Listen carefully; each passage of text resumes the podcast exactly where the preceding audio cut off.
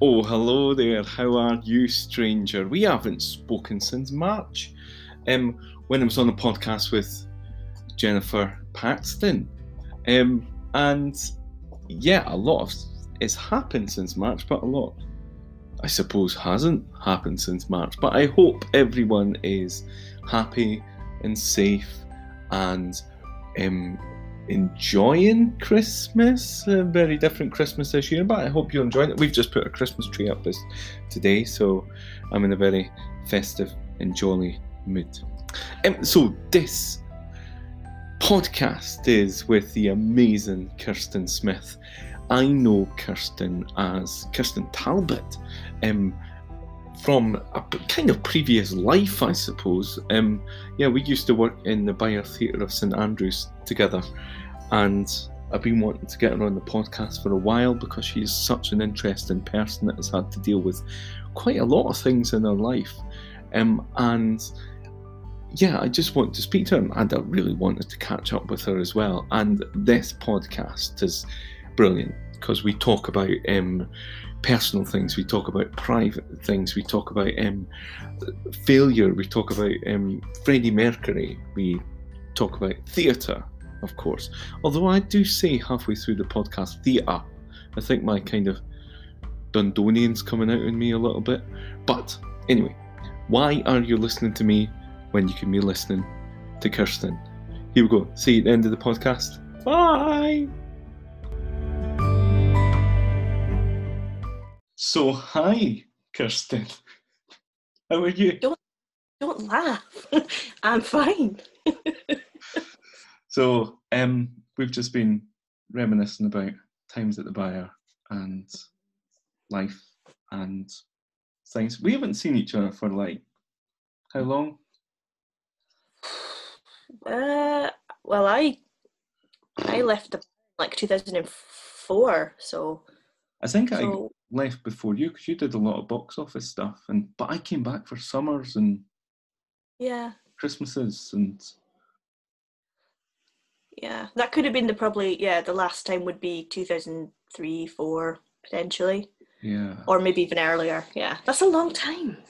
So we went to because we met each other when we were starting at the Byre Theatre front of house when it reopened, and Mm. The first show was Into the Woods. Remember that? Mhm. Into I the remember- woods. I loved that show. I thought it was really good. Um, Good show. But I must say, at the start, I was like, this is weird. And then I started watching it. And because you got to watch it most nights, Yeah. like you really got into it and you really saw it. And it just, I started to love Sondheim and looking at all these lyrics. And it was like every single night you would see something different. And we Yeah. used to watch that hundreds of times.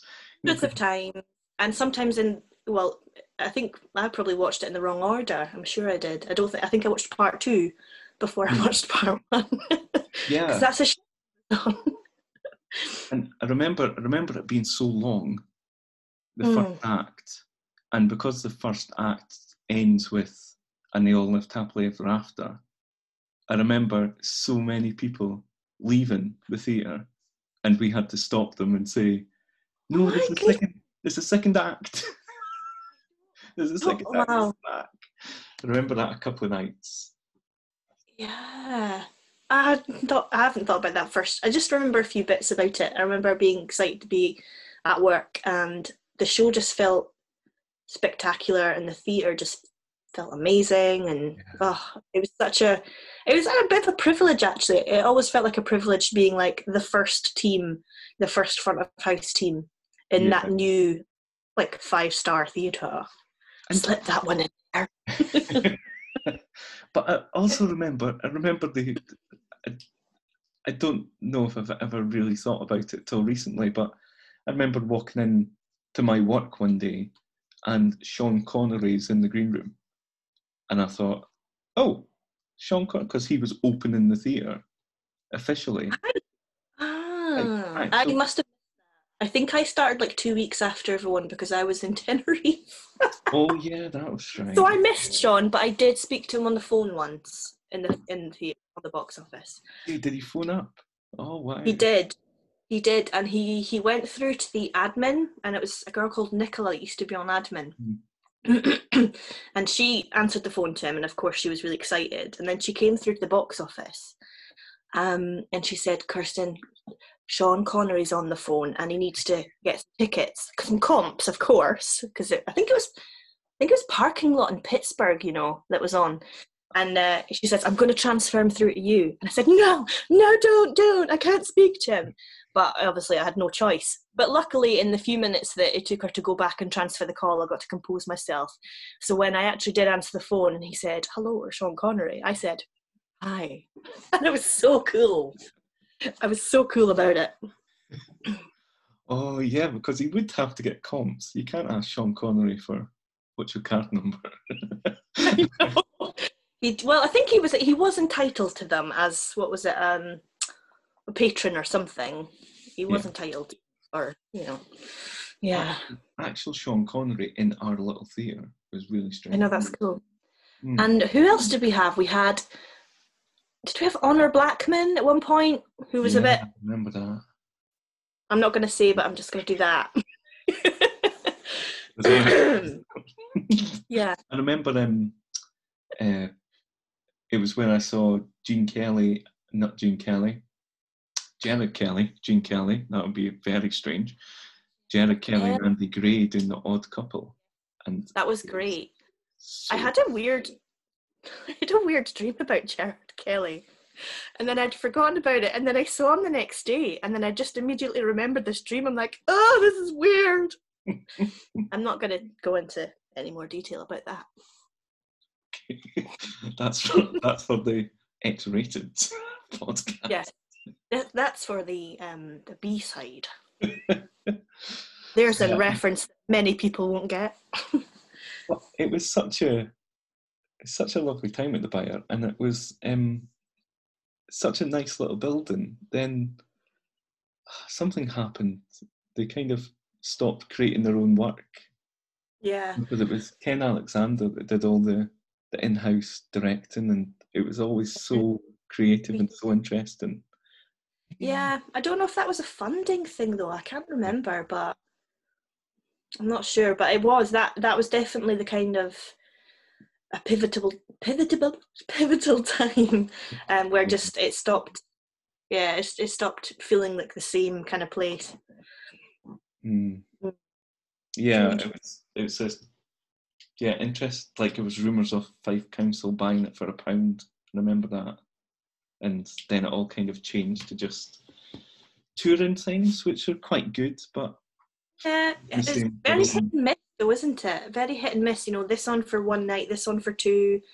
Um, yeah, yeah, I missed having those long running shows and then the cast because everyone would just kind of come in and get along and make friends and socialize and stay for drinks afterwards, cast members included. And I think that was what was really nice. It was such a small theatre that you know you'd have our own shows running and you'd get to know people really well, and it just was really nice. no, it really was, and yeah, you got to know the performers as well as the. It was like a family. It really was. You- Yeah.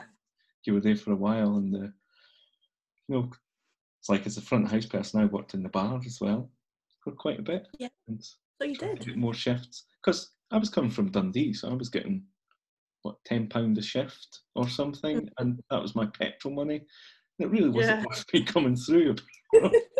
It was just the kind of place you just wanted to be there, though, didn't you?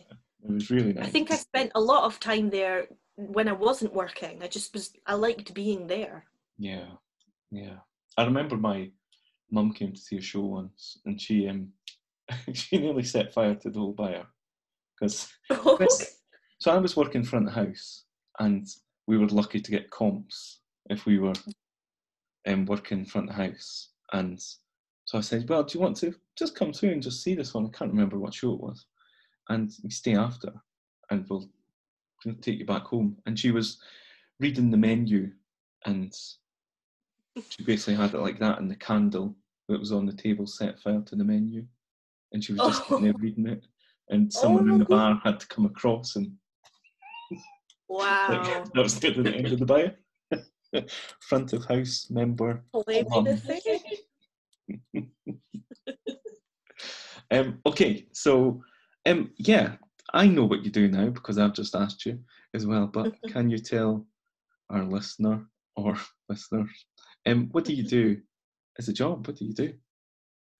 So at the moment, I work in a military medical centre, and I do, among many many other things, I do hospital referrals. So just like a normal GP practice, the patients will come in, uh, speak to the GP, and then if the GP needs to refer them to a hospital for sort of specialist input, then they'll give me the referral and I'll process that and then I'll track it to the appointment and mm. make sure the patient knows about the appointment. And it's a bit more involved, I think, than a normal GP practice. So, whereas the letter, the hospital appointment letter would just go straight to your house, with our medical centre and probably most military ones as well, the appointment letter comes to the practice again because oh, okay. our patients being military are maybe deployed or they're posted or they're on a course or they've moved house or there's a lot of movement mm. so the average i think army um, person obviously not doesn't go across the board but the average army person will be moving every two to three years wow. so there's a lot of um, care that that uh, there's the potential for it to sort of people to slip through the net because they move around so much and NHS England is a completely different ballgame to NHS Scotland and region to region, even NHS Fife, NHS Tayside, they're they're sort of different entities as well. So I basically um am there to kind of to safety net things and, and make sure that they get seen and they don't get disadvantaged because of the the lifestyle of moving around and things like that. So mm-hmm. oh, I'm a little little little champion. champion. So, the first question is what has been the happiest moment of your life? So, I said either personally or professionally, it's completely up to you. So, what has been the happiest moment so I feel horrendously guilty if I didn't balance it with a little bit of both. Because it's, I, I, don't know, sometimes you feel you have two different sides of you. But per- personally, um, and I know it's completely cliche, but it's understandably cliche, is the birth of my girls. I had very different experiences with them. I had a very quite a difficult, um, not pregnancy, but a different labour and things like that with the oldest one. And then we expected all the same kind of issues and and complications with the second one, and she was a breeze, nothing at all, no bother and then yeah it was just a, a different experience but it was it was it's brilliant and it still is brilliant every single day and they're they're eight and five now so easily the happiest sort of moments of my life and it'll be very difficult to overshadow them personally mm. um, just because it's such a life-changing moment each time each time is life-changing definitely it's, it's, um, it's um mm. it's really strange as well because um you know that I've got one child just now, and mm-hmm. in the future we don't know. But the, the thought of having another child is, but it's not going to be as good as this one, you know. so like we've pretty good. We can't we can improve this. but it's like I don't know if I've got any more that kind of cliche thing, but any more love to give. But yeah, you must yeah, find that you know you must. Oh yeah. It just just yeah. it it just makes the same room again. It, it's not that you have to sacrifice love for one to give to the other. You just suddenly your volume increases. Maybe that's why parents get a bit larger.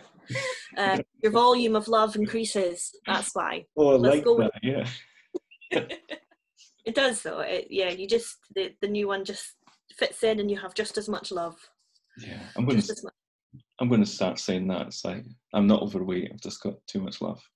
My volume of love has increased.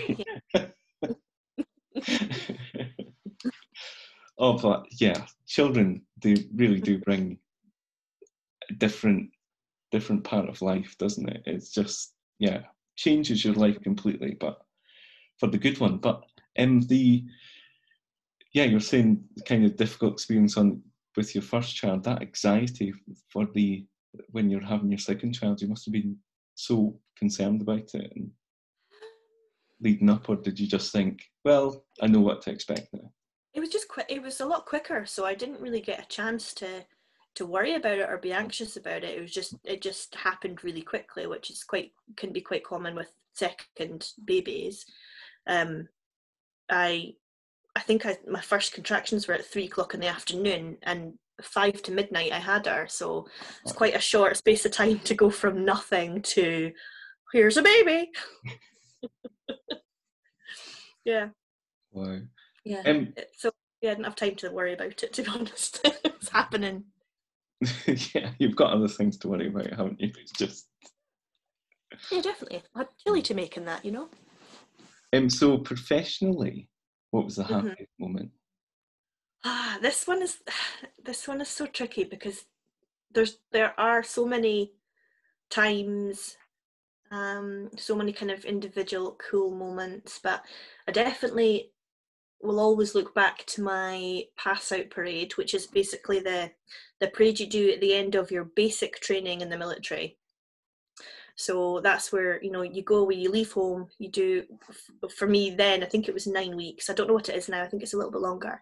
But nine weeks, and that is where they basically break you down and then build you back up the way they want you to. And it, you're just learning how to be a military person, how to prep your kit and iron your kit, and life skills as well. Actually, they, they're teaching life skills because you you get some really young recruits, 16, 17 year olds and so they will show you this is how you load a washing machine. This is how you do this. This is how you do that.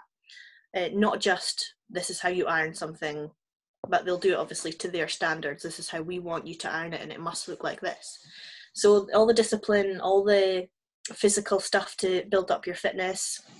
We did um, history of the air force. We did exams things like that. So it's it's quite intensive quite intense. It's nine weeks well it was nine weeks and then at the end of it you have this big graduate um, graduation parade where you're in your your best uniform your number one uniform with your highly highly bulled shoes that you've been bulling for weeks. And then as soon as you put them on they crack and flake and it's really annoying. Um, you've got this rifle with a big bayonet on the end of it and you're like what am i doing?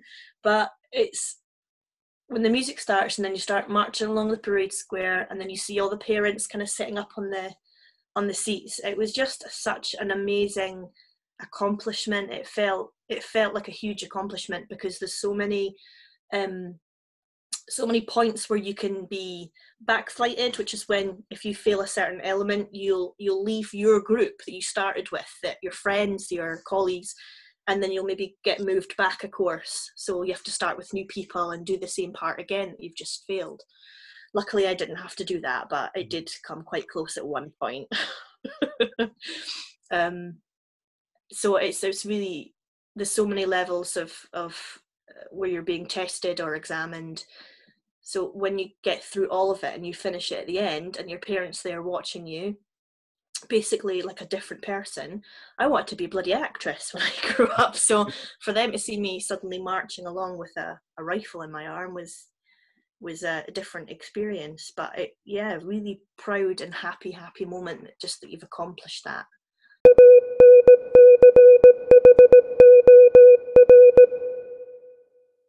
Brilliant. Okay, second question.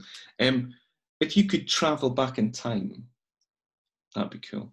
What would you say to 12 year old Kirsten? Oh, 12 year old Kirsten. I Where- can remember exactly what it was like when I was 12. Where was 12 year old Kirsten? Where was 12 year old Kirsten was, I guess, somewhere between first year and second year. I was only 11 when I went to high school, so Oh, wow. somewhere between first year and second year. But my my lovely auntie, she she passed away really young at 32 um, from cancer in the November, and then I turned 12 in the January. So it was only a few months before that. So 12 was quite dark time for me, just processing that. Um, we have a big, amazing family though. But yeah, 12 was a, a hard, I think I was, you know, a little bit low. I think I was a little bit blue from that. And I didn't really have a great relationship with my sister at the time. And we're having an amazing relationship now, so it's all good. But, you know, we were typical, you know, sisters, didn't get on, scrap with each other and, you know, all that. So it was just a bit of a dark time. But I think if I could then go back to 12 year old Kirsten, I'd definitely say it's going to be okay. And you know your relationship with everyone's going to be fine everyone's going to be okay everyone's going to come out of this trauma and this sadness everyone's going to be all right no one's going to fall down from it if that makes sense and i think yeah. that would have reassured me a lot because i'm a kind of i guess i'm quite an empathetic person so i would worry a lot about everybody else and and i don't think i was old enough to really have that on my shoulders no one put it on me i just i think that's just the way i work but um yeah just to tell myself everyone everyone's going to be fine and her kids are going to grow up and they're going to be successful and, and happy and brilliant and so i think i would tell myself that and just reassure myself that you're going to come out of this tunnel and it's going to be fine. Mm. and i'd probably also say um, but when you get a little bit older about exam time just give yourself a bit of a kick up the backside. Because i got unfortunately progressively lazier. I did my standard grades i did really well and I just got a bit lazy for my Highers because I thought I'm going to be an actress. so I don't have to worry about an amazing education. I just need a kind of okay education. So I, I didn't really, I don't really know how well I could have done at school if I'd actually made an effort. I probably could have done a lot better than I did. I didn't do badly. I just, mm-hmm. meh, you know, average. But I didn't really put. Did what were your teachers like? Were they supportive, or was it just kind of letting you go? um, are they older age, high school, like exam yeah, age? when you or? were kind of twelve, were they kind of or oh, when I um, exams? Uh, I can't really remember. I think mm. we had a, an assistant. He actually wasn't an assistant head teacher then. I think he was like the assistant of the deputy rector. okay. And he pulled my mum in on parents' evening one day and said, "Well, Kirsten's been off for a week there and a week there and a week there. And she's like, well, you know, and she had to basically take him a task and say, well, her family member passed away. So she was off for that. And then, you know, she had a, a bad asthma attack or something like that. She had justification for all of them. And he just basically squirmed in his chair, which was, I wish I'd seen that. I remember her coming out of there feeling really satisfied how, how much she made him squirm. But I, yeah, I guess, I guess there were supportive. I don't really remember. I don't remember about that time. I just remember my feelings and things like that. So I don't think I was very aware of what was going on around me. Yeah. Just that I was plodding through it all. Were you quite close to your auntie? Was it did it come to quite a shock? Yeah. Uh, yeah, well, she was ill for a few months before she passed away. But yeah, we were really, it's my mum's side predominantly, and we were sort of closest. Um, we all grew up together. There's loads of cousins. We're all very similar ages in layers, if that mm. makes sense. And um, yeah, we were eh, all very close, and it was it was a very really really sad time. But we let's say we all got through it together, and that's I think the main thing. And everyone came out the other side, um, you know, okay and adjusted and everything like that. So which I think is a testament to our family and kind of how strong we are and how close we are. So yeah, yeah, of course. Like something like that must make your family stronger and more. Yeah, all supporting each other. But yeah, mm. what what a dark time to happen to a twelve-year-old. You know, it's you always think mm. those kind of family members are going to be there for a while and that kind of. Age. I don't think you really understand how, you know, until you're the age or round about the age that she was, you don't really appreciate how young that is for you know someone to to pass away. And I think yeah. I always felt my thirties were, and I still feel every every year beyond thirty two, I still feel as a privilege. I never get worried or stressed out about my age or oh I'm another year mm. older or I'm thirty now or I'm I'm nearly I don't. It, to me, it's a privilege, and that's kind of the way I've always thought about it so it, it's a negative thing that happened but i kind of always put a positive spin on it that you know every year you get is a blessing so let's enjoy it i know yeah it's yeah i mean yeah i don't think you understand until you have that moment in your life where you've you know that kind of death thing of oh my goodness our parents mm. and family members aren't immortal and yeah it's yeah. Yeah, I mean, I can't imagine losing a parent at that age, you know, that kind of Mm. thing. But losing a close family member like that must be a similar thing. Of, yeah, I was very lucky not to have that feeling for quite a while. But yeah, I can imagine that age, age it can kind of really affect everything in Mm. your life, and Yeah. including your studies and including everything. Um, Yeah. Very Yeah. early on in my career, so it didn't it didn't affect as such the my sort of studies and thing. But I think if I'd been a bit older, I think that might have been a different a different story with you know more hormones and more everything going on when you're an older sort of teenager. I think yeah, it might have been a, a, a harder thing to navigate. Hmm. Um, yeah, what was what was twelve year old Kirsten like as in personality? If that didn't happen, were you outgoing? Were you shy? Were you throwing chairs at I- teachers? Or I think I was sort of somewhere in between. Somewhere in between. I can remember being in third, so maybe not quite 12, I was maybe a year older or something. Very much wanted to be Nancy from The Craft. didn't we all? Of Didn't course, why not? we are the weirdos. Um, uh, but yeah, I think I was quite outgoing, but not as much as my later teens. I was a lot more outgoing in my later teens, but I wasn't really shy either. So just kind of, you know, floating around in the middle there. yeah. Um, Mm. I I was painfully shy at school. Were you? Um, yeah, I was didn't have many friends. Used to lock myself in the music cupboard quite a lot. Oh, is that Well, where the music kind of love? That sounds like I'm locking myself in a music cupboard. In my music room, that's what I mean. The room. room that we called the cupboard. That doesn't sound good.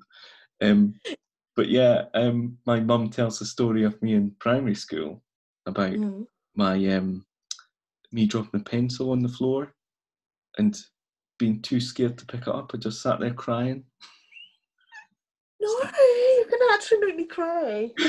it's like, Oh, can you imagine me, Nori, just sitting there just crying. Me naughty, my pencil. His little beard. Oh, because you just didn't want because your little beard. Did you just say it?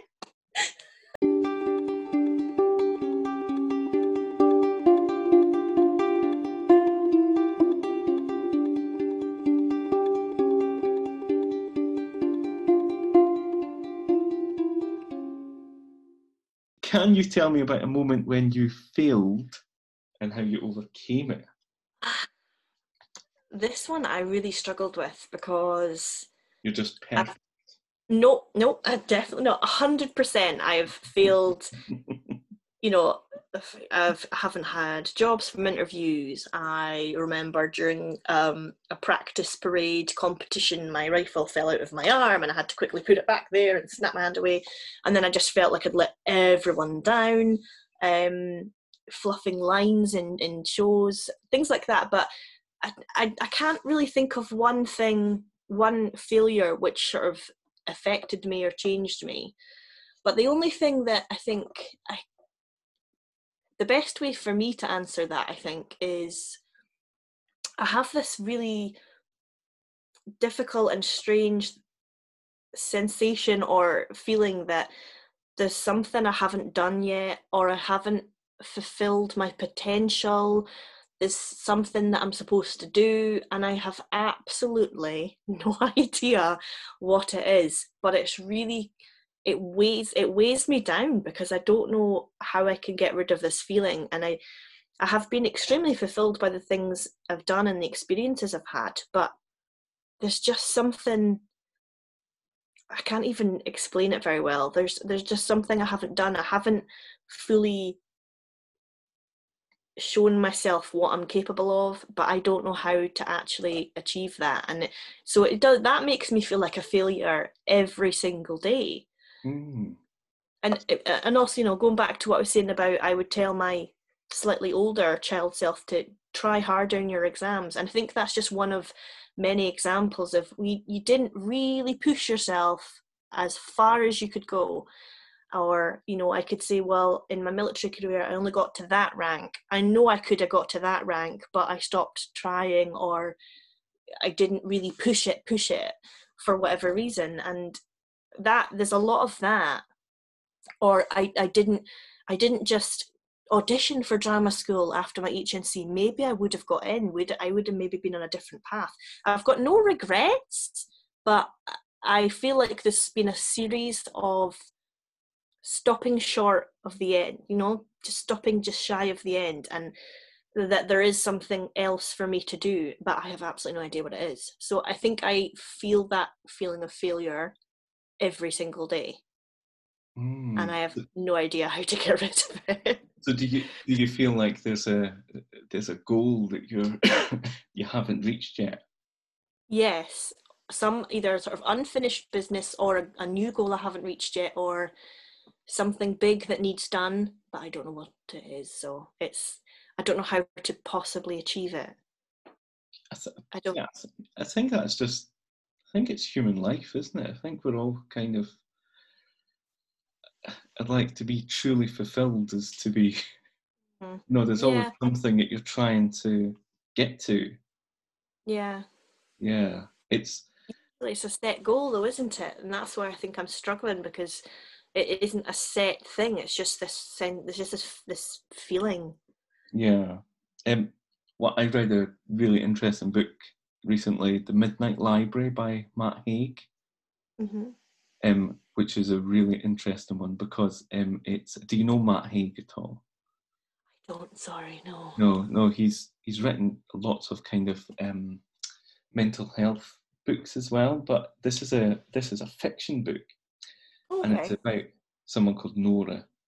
And Nora, um, something happens to Nora. I'm not, no spoiler. Um, something happens, and she's had to think about um, all her different lives that she's could have had. So the idea is that in a parallel universe, there is lots of different lives happening. There's yeah. like millions of decisions that you've made. So that decision of, um, I don't know, not going to see someone mm. that you made, there's another Nori that's with that person or married yeah. to that person. Yeah. Or, you know, there's a Nori that might be a rock star or, you know. he already is, but you know, yeah yeah, true. But I find it really interesting because it, she doesn't seem to be happy in quite a lot of her different lives because something will go wrong. Yeah. Something, you know, if and the thought of like when I got close to being, you know, Les star West End thing, mm-hmm. it's like I can see the future and thought, yeah, that's not going to end well. Yeah. You know, I might be really happy for six months. Mm-hmm. But yeah, and it always makes me think of you know that kind of celebrity lifestyle where you know people going into the jungle camp and you know you've forgotten about them and it's they were really famous once they've got yeah. all the money yeah. and now we don't so their life has gone there, and, and I think it's yeah, it's a difficult one because I think we're all kind of thinking about right, what's the next step, and what's this, mm-hmm. what do I need to do next? Yeah. But yeah, it's how to how to be truly fulfilled, how to reach yeah. enlightenment. Hmm. Yeah, exactly. And maybe I should do a sort of past life regression or something to see if this this lack of fulfillment or or this unfinished business is something, you know, from before or another. Maybe I should do that. I've always wanted to do that anyway because it sounds interesting, but you never know. Maybe it's a, a residual feeling from a past life that is still lingering. Mm. Yeah. Uh, Wonder what you would have been. I've got no idea. I've got absolutely no idea. That's why I think, oh, Maybe. imagine if you go though and you're like, no, this is this is just you know round one. You'd be like, oh. Maybe oh. you were like a queen or something, No, I don't think I'd be a queen. I don't know why. I just don't think I would. Mm, I Peasant. don't know. Peasant. Yeah, probably You peasant. peasant, and somebody murdered you, and you've got to Probably. find who it was. But you know, that is an interesting backstory. So good for dinner parties, That would be good, wouldn't it? wouldn't it? Maybe that's what it is. Maybe that's why I can't explain what I need to do because it's like unfinished business. Yeah. Mm. I can see that the cogs go head and I think, oh, what would I be? Oh, I don't know. Hmm. Hmm. Hmm. Hmm. Tricky. hmm. um, so, your ideal dinner party, who would you invite? And why? And why? So, uh, always number one, I think, regardless of how the rest of the table changes, always, always, always number one will probably be Freddie Mercury. Eh, oh, eh, oh. Yeah, just Why? well, just so we could all the whole time just go eh oh with that. Just the whole that's the, that's how the whole night's going to be, and we're he he starts it and we finish it. No, just I think I absolutely love Queen. I idolized Queen as a young person. Um, I was actually only introduced to Queen by my mum when Freddie Mercury died. I remember opening the, the cassette and pulling out the kind of um, you know they used to have the lyrics and everything on the covers, didn't they? All folded in Hmm. and she sort of showed me his picture and said, "Oh, he died today," and and we just I think then she was listening to the tapes a lot, and me, my brother, and my sister absolutely loved it. And I had long brown curly hair, so I would pretend to be Brian May with a wooden spoon as a guitar. My sister, who had blonde hair, was Roger Taylor with two wooden spoons behind a chair drumming, and my little brother would be Freddie Mercury and we'd have a, a Queen video on with we know the music videos and we'd be dancing and singing and drumming along. We didn't ever bother with John Deacon, you know, but that's okay at the moment. He's AWOL. So so yeah, there wasn't a John Deacon, unfortunately, in our Queen for that time. But I just absolutely loved Queen and I would love to have seen them live. I watched um, Bohemian Rhapsody in the cinema on my own, deliberately on my own, and I was absolutely blown away. Just that last scene, you know, at the Live Aid Mm. concert, it completely just moved me to tears because I felt like I was fulfilling that lifetime dream of watching them live, and I got that response from it, and I just absolutely love him. And I think he was a fascinating person anyway. His lifestyle and his his showmanship and the differences in his you know personality depending who he's with and i just would like to just listen to him listen to him and listen to him yeah so easy choice definitely freddie Yeah. mercury It's he fascinates me quite a bit Mm. because I think he's such a fascinating character, and yeah there was a lot of things about his, you know, his sexuality that hmm that kind of and that controversy about everything, you know, his sexuality. You know, at the time coming up to Mm. death and before that, it wasn't as okay now with a lot of people. You know, it was very, very in, and I think that sometimes took away from the music. yeah yeah You know, but if you watch him and you know you you watch kind of documentaries about how he created the music, he's such an amazing musician. yeah It's a fantastic Absolutely.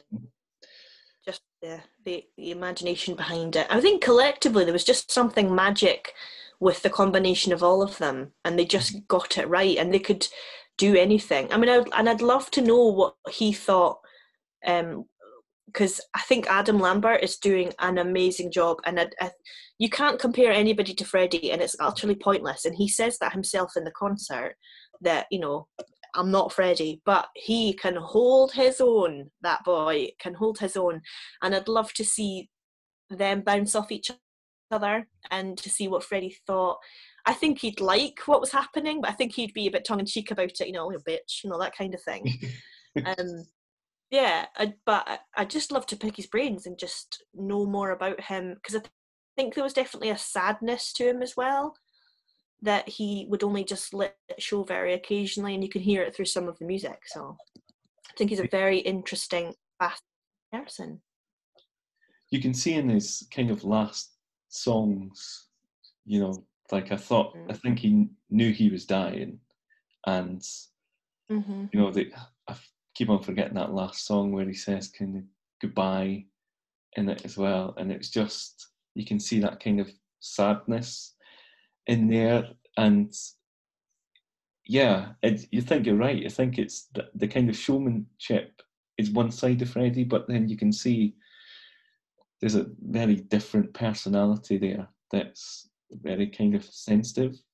The human side of him, I think he just always got a character, Yeah. one of many characters.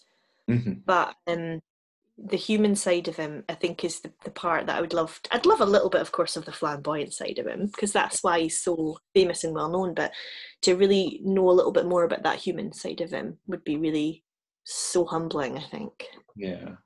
Same with you know David Bowie. You know that kind of Yes. Oh yeah. That kind of you know the many personalities of David Bowie and Ziggy Stardust and you know Mm. all that. But actually, yeah, he's a human. And I Mhm. was listening to a podcast the other day where um, the interviewer was asking someone about David Bowie and says, "Oh yeah, he came to my birthday party when I was twelve and said I had nice shoes." And the thought of David Bowie coming to a party is just what what like a twelve year old parties, you know, because they were friends with the parents, and it's it's. But actually, I get the same when I think about Coronation Street actors. You know, Oh. you know, like, imagine Ken Barlow coming to going shopping in Tesco. Yeah, I suppose because they have to do that. You know, they're people. Yeah, but it's the same with David Bowie, and you know he would need to go shopping at some point. But would. Yeah. or That's Freddie crazy. Mercury, you know, it's yeah, strange. Okay, so Freddie's sitting there. We're all singing along. Um, hmm piano's in the corner. Who's joining him? Can you remember? I can remember. Yes, I was just, I was just making sure because I've got my sixth person now, which I couldn't do before. Got my sixth person, and I was just putting it down there before I forget because I know I'll have a mind blank. So the second thought of was I would really like Marilyn Monroe Oh, nice. because I think this society now needs a bit of Marilyn Monroe, as in a woman who looks like her, the someone with the the intelligence to do what she did. Um, I would the, the craft of how she did things because obviously she she had this beautiful sort of I don't want to say dumb blonde because she she it wasn't that. She she had this oh she had took her own strand of that. But she just was such a master of her craft and I think such a almost like a method actor I guess. She got so obsessed and, and into into the sort of characters and how to portray them and would maybe overthink a little everything too much but she was just so good at what she did and but I think more yeah I think we just need more women of her shape and her beauty we could do with that now I think because yeah, it's all gone a bit wrong it's all gone a bit wrong Yeah, kind of I a just nice, think nice role model. That yeah. yeah Mm. yeah and she's such I bet she'd have loads of stories Yeah. loads of really gossip and stories. But again, that's that's someone else that has uh, a character, and then there's that human side of them, that sadness underneath that that fascinates me. hmm I don't know what this is all saying about me. Actually, maybe I should be like a therapist or something. But yeah, I just I think I I, I really want to get to know the human side of of these huge huge icons Yeah. and I just think we need to embrace women who look like Marilyn Monroe rather than tiny, tiny, skinny, tiny.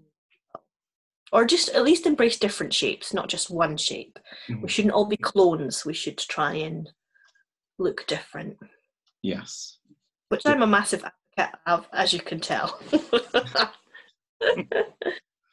um, so we've got Freddie there. Is Marilyn Monroe sitting next to Freddie? Oh, I can imagine them both. Both of them Yeah, kind of. I think they got on like a house on fire. It would either be uh, amazing or it would be like, mm, What, Who's forgot the to biggest- some sausage rolls, some just to start with. These kind of. mm. yeah, Yeah, keep it Yeah. chill. that'd be good. chill. So Freddie, Marilyn Monroe, the doorbell goes. Who is it? Oh well, it's obviously Billy Connolly. The You can't not oh, have Billy Connolly at a dinner party because the the conversation would just never dry up. He would just do one of his story jokes, joke stories, where he just goes off on those tangents, and then you completely forget what he was what he'd started with, and he just goes around the world two times, and then he comes back to that point he made, you know, an hour ago, and it's hilarious and it's brilliant. And I just think he would just tell it as it is. He would just there'd be no no holds barred. He would just go for it, and he would just make everyone laugh. He makes me laugh. mm, If especially then, if he could incorporate us into his amazing and famous dinner party sketch, which is my favourite Billy Connolly sketch of all time. That I know, that I know that one. Do you know which one I'm talking about? yeah, I can see um, Marilyn Monroe and Freddie Mercury being part of that. That would be Yeah, right. I'm a tobogganist. What what do you do? I'm a tobogganist. Oh, I'm just put down. Brilliant. That whole sketch is yeah. hilarious. and I think you can only find a really short, cut down, edited version of it now I know there's because a, there were so many more characters in that skit in that skit than there there is that you know when you look it up these days. Yeah, there's, and what I what I um when I was at um university doing music and theatre, I started doing wee bit of comedy stuff, and that was my had to do a platform performance at the end, and I looked into Billy Connolly's work, and I didn't realise how brilliant a musician he was. You know, because I, just knew him as a comedian, Mm-hmm. and the um, you know the um, DIVO RCE E song is just hilarious. Gets me all the time. Um, but it's it's the way like the way he tells it. Yeah. That's that's not him. But yeah, it's it's definitely the you know the way he says it, and Mm-hmm. you know even have you ever seen him live? I have not, and I would. ugh, it, it won't happen now. I think just because I can't see him doing anything like that. But um, I would would have loved to. I would have loved to have seen him live. But of course, hundreds and thousands of people want to see him live, so it's very difficult to get tickets when they are on mm. sale. Never seen him live, but I've watched quite a lot of his videos, and it's just him just coming on stage, and he's one of those comedians that you just laugh as soon as you see him, because Yes. you know, you'll start and you'll just say, "Right, here we go, like let me," t-, and it's even that we're just laughing, you know. Yeah, it's so true. The thing about Glasgow, and it's just we're away. It's a, such a, a clever clash of uh, relatable stories or relatable anecdotes, but then completely extreme. No, we will never experience this kind of stuff, and he just fuses it all together yeah, and just it, it, keeps you on your toes. It's like listening to like a family member tell the story, and you're so invested in it, and you haven't even realised that he's gone off on this completely different tangent, and it's just genius. It's Mm, utterly genius. But it's natural. It's not you know it doesn't ever feel i'm sure it is scripted to an extent because you know you have to have i guess like a sort of framework to get you through the show. But it, it never feels like that it just feels like it flows completely naturally and you 100% know that these things definitely have happened Mike, do you remember your first Billy Connolly sketch that, that you watched? uh, i think it was the it was uh it was either the tour was called or the video video do you remember those uh, was I'm two nights too young. yeah, yeah, too young. Got it. Got it. You had to throw me under the bus there, Nori. Um, It was two night stand, and that that uh, dinner party sketch was on it. But also another one of my favourites, which is short, ridiculous, stupid, but hilarious, makes me laugh, is the lions and the wildebeest. When the lion, there's two line, two or three lions sneaking up on a wildebeest, and uh, the wildebeest is like basically saying, I've never seen a lion. Have you seen a lion? I've heard the beige. Are the beige? And then the lion, Agnes, is like, Isa, Isa. I, uh, you obviously can't see people who are listening. I'm basically doing kind of whispering and gesturing. And it's, it's the stupidest little sketch that lasts about two minutes, but it, it cracks me up every time. You should YouTube it. Wildebeest sketch. I remember so seeing that one. YouTube it, uh, and it's it, I don't know why it gets me. I don't know why, but it just gets me every time. So I think that one and the dinner party sketch were ones I can remember from what, watching when I was probably too young to be watching them, Yeah. but they'll always always be my favorite sketches and ones I would love him to recreate at my dinner party, maybe incorporating a few of few of us. My um, the Billy Connolly always reminds me of my dad because I was used to watching with my dad, but it's actually there was one I just remember, and it's Billy Connolly doing what a drunk man walks like, and it's just him holding a a chip packet, and it's just he's got one foot on on the floor, and he's just going back and forward. And the drunk man's not knowing how he's not moving. And he's confused.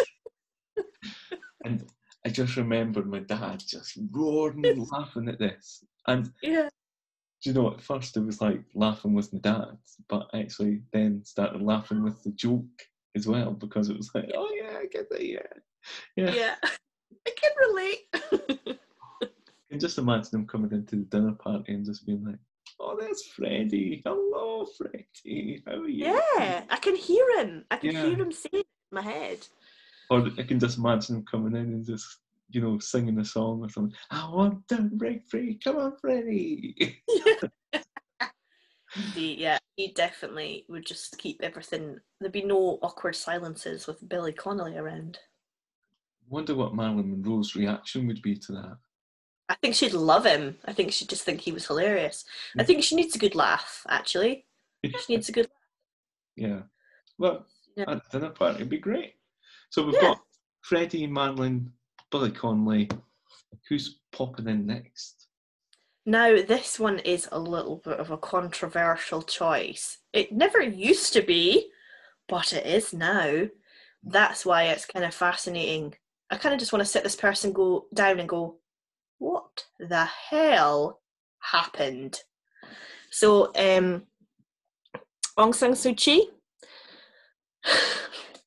gone. She's basically gone from a Nobel Peace Prize laureate to someone who is basically turning a blind eye to just absolute atrocities. And I'm just like, how does that happen?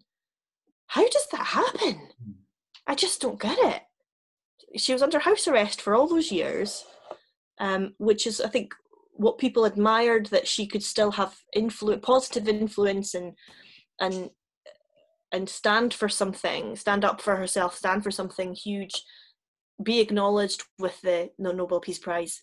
But then to to go to where we are now, where she's just turning a blind eye to these kind of things, is just. And I'm not. I am not the most up to date with current affairs or politics or anything like that. So I won't go into specifics because I, I think it was the, the fact that it's the it's the journey that that has interested me Hmm. so much. How can someone fall from that right down to to to being this person that can just yeah ignore all that kind of horror horrible things happening? So that that's interesting. She might not get to stay long at the party. Well, I feel know? that there's, I feel that there's, there's more to the story. There must be something going on. Must be something, but it doesn't look great. To be fair, Hmm. and maybe that's an opportunity to find out right so please do explain what's happened and what's going on and what you're thinking what's the bigger picture that we are not seeing and Like- maybe she could explain that Do you think we should have like a, another room at the dinner party that we just kind of say, right, look, we've got Freddie and Marilyn and Billy Con. You want to be in this room, but before you get to that room, tell Yeah, us what's I going think- on. I think there's a conversation in the kind of hall when I take her coat before she gets in. I feel like this is something we have to kind of quickly sort out. Not that it's a quick thing to sort it out, but I think it's something that we have to discuss and get on the same page before she comes through to the, the dining room. Yeah. Um, I just think, and I, I, but I also would like to see. I think Billy would have a very intelligent conversation with her as well. I think Billy would be someone that could really he uh, I say he wouldn't pull any punches and he would Yeah. I think he could articulate very well his thoughts on it and I think he could draw that out of her Yeah. because he's obviously a, he's a really intelligent man and he's he, he's just a he's a very hilarious intelligent man but I think that would be an interesting dynamic I think he would I think he'd sort of go to town on her in a very articulate way but yeah it might be a a, a, a whole room discussion prior to letting her in. I'm just it's like a morbid fascination I'm like how did this happen how did that go so wrong please explain I mean, it might be quite nice for her just to come right in and like, Mm, here's the party, then, then right, let's have this chat all together. like an intervention Yeah. We've brought you here today to, Mhm. to we're talk. not happy yeah we're worried about you we were so proud of you at the start, and now, Yeah. just like a primary school teacher talking to their children, and yeah now, not obviously so not belittling all of the horrible things that she's you know Yeah. turning her back however it, yeah what's going on with you Yeah, what's No, going I on with you yeah. I think we need to have a chat with her. yeah But- it's just a morbid curiosity kind of Yeah. guess No, it, it really, really, really interesting about it. Yeah. Okay, so got these guys all sitting there. Awkward silence when she walks in, but who else is popping in next? Kevin Smith, the director, comes in to save the day. You. Love Kevin Smith. Love Kevin Smith's films. Um, I've seen. I think I've seen almost all of them, if not all of them. Um, fell in love with kind of like the early stuff like Mallrats, um, Clerks, things like that. Uh, Dogma, I think, is just genius. Dogma's I've really seen it. You've not? Oh wow. Well, he uh, one of his more I'd say commercial, but it's still very Kevin Smith. It's have you seen Zack and Miri make a porno? No. You got to watch it. It's just brilliant. It's got Seth Rogen and Elizabeth Banks in it, and it is just brilliant. It's brilliant. It's hilarious. I'm writing this down so I remember. Yeah, Zack and Miri make a porno. No. Yeah. What do you think you'll be like with the rest of the guests? I think he'll be fine. I think he'll be in his comfort zone. Yeah. It's like because yeah, I know of his films, not greatly, but yeah, I know of his films, but I don't know him. Kind of what his kind of personality's like. So you need to watch Dogma. You need to watch Mallrats. You need to watch um, Jay and Silent Bob Strike Back. Have you seen? Oh yeah, yeah, I've seen that. Right. Yeah. So Silent Bob is Kevin Smith. yeah. So Yeah. when you sent me Kevin Smith one, I was going, right, I need to check who this is. And I was like, oh, Silent Bob. All right, okay, hmm okay. Yeah. Yeah. So yeah, that's. I think that's a really good dinner party. Have we got one more person? Well, we do, but I'm, I'm. I don't know if I should. I don't know if I should say. I would love Alan Rickman to be there. Oh, I know, but actually, mainly because Alan Rickman is my shouldn't, but totally would kind of weird older guy crush. And I could tell you the exact moment that that, that happened was, you know, Texas, um, the band, and he was in the In Demand video, so where he and Sharleen Spiteri are tangoing at a gas station or petrol station. Uh, that was it. It's like I saw him in a completely different light, and I was like, I shouldn't be attracted to you, but I am. So that's that. So I didn't fancy him as Snape or anything because that would be weird, but oh, just Alan Rickman. And he's also in Dogma, and he's definitely very sexy in Dogma. Potter, not that. No, Potter. No, not. No, not Snape for some reason. um, so you're just going to be sitting, just looking at Alan Rickman. Yeah, kind of. Just listening to him, just listening to that voice. Oh, his voice is incredible, Voice. isn't it? Yeah. It's it's amazing. Um, but I kind of yeah, and just it's like the same with that. It's such a nice dinner party because I bet he's got quite a lot of stories as well, and you know we can Mm. properly find out what's yeah what's happened, what's his favorite film, what did you like doing, and Yeah. yeah, Yeah. I just there's lots of creatives though. I kind of just realised that there's lots of creatives in there. we've got a creative than just not one. One, not one that's like she probably leaves early. Yeah. yeah, she might just go, I'm just to go.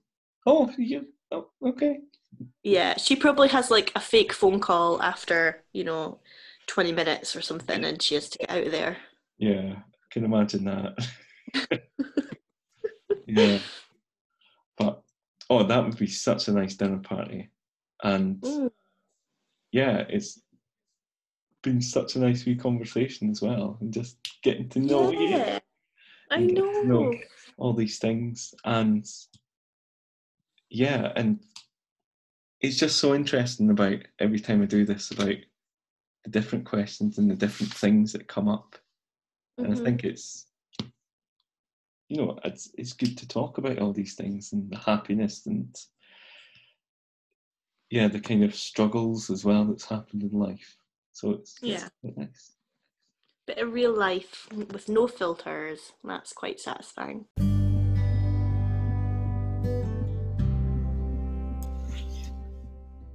Hello again. Hello. Um, and I hope you really enjoyed that podcast. There was so much to talk about. I would love to hear your comments. Um, send me messages through Anchor or send me messages wherever you want to. Um, if and if anybody wants to be interviewed as well, give me give me a shout. And but I would love to keep a conversation going about what did you find interesting. Um, what do you think that dinner party would be like at the end? Um, when we're talking about that as well. Um, and I hope to see you soon. Hopefully, it won't be like nine months. And oh my goodness, how many do I, many times do I say the word like in that episode? Like four billion times, like. anyway, goodbye.